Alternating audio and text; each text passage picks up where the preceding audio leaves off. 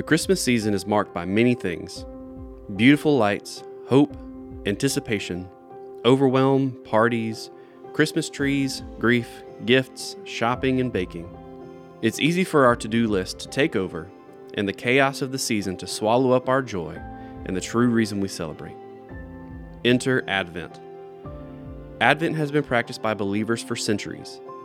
It is a time set aside to remember Christ's first coming and anticipate his second coming. There are many ways to practice it, from lighting candles, the Jesse tree, to calendars with little windows to open. It's less about the how, though, and more about the why. Jen Wilkins says, We become what we behold. We need this daily reminder that what we fix our eyes, thoughts, and desires on shapes us. But this reminder is much needed during the holiday season where there is so much to behold. Our hope and prayer is for this Advent devotional guide to help you behold Jesus Christ above the chaos of the Christmas season. We pray that as we fix our eyes, thoughts, and affections on who Jesus is, remembering his first coming and anticipating his second coming, that we will overflow and radiate his love, joy, and hope in the midst of the crazy and chaotic. One name for Jesus is Redeemer. Job 19:25 says, "I know that my Redeemer lives, and that in the end he will stand on the earth." By definition, to redeem is to recover by payment or other satisfaction.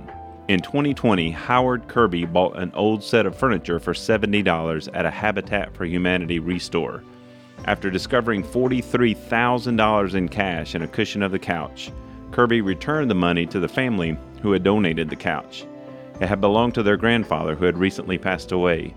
Kirby said, Being a born again Christian, Christ in me is the one that actually returned the money. This is a great story of a faithful follower of Jesus who recovered something lost and made the situation right. And while this is a heartwarming story in a day of selfishness, Christ did something far greater for our lost souls. Humanity had a debt of sin that could not be paid by any amount of money or effort. We were hopeless, and the penalty of our debt was death, separation from God. But Jesus, while we are far from deserving, redeemed us by his death on the cross. I would encourage you to pray and take a moment to thank Jesus for being a redeemer of our lives through his death on the cross. Praise God for paying the enormous price that only he could pay through his death on the cross. Here are some other scriptures to think about and some questions to help you reflect. Hebrews 9:22 says, "The law requires that nearly everything be cleansed with blood, and without the shedding of blood there is no forgiveness."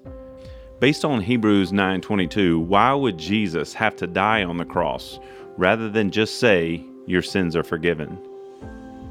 Philippians 2 5 through 8 says, In your relationships with one another, have the same mindset as Christ Jesus, who, being in the very nature God, did not consider equality with God something to be used to his own advantage.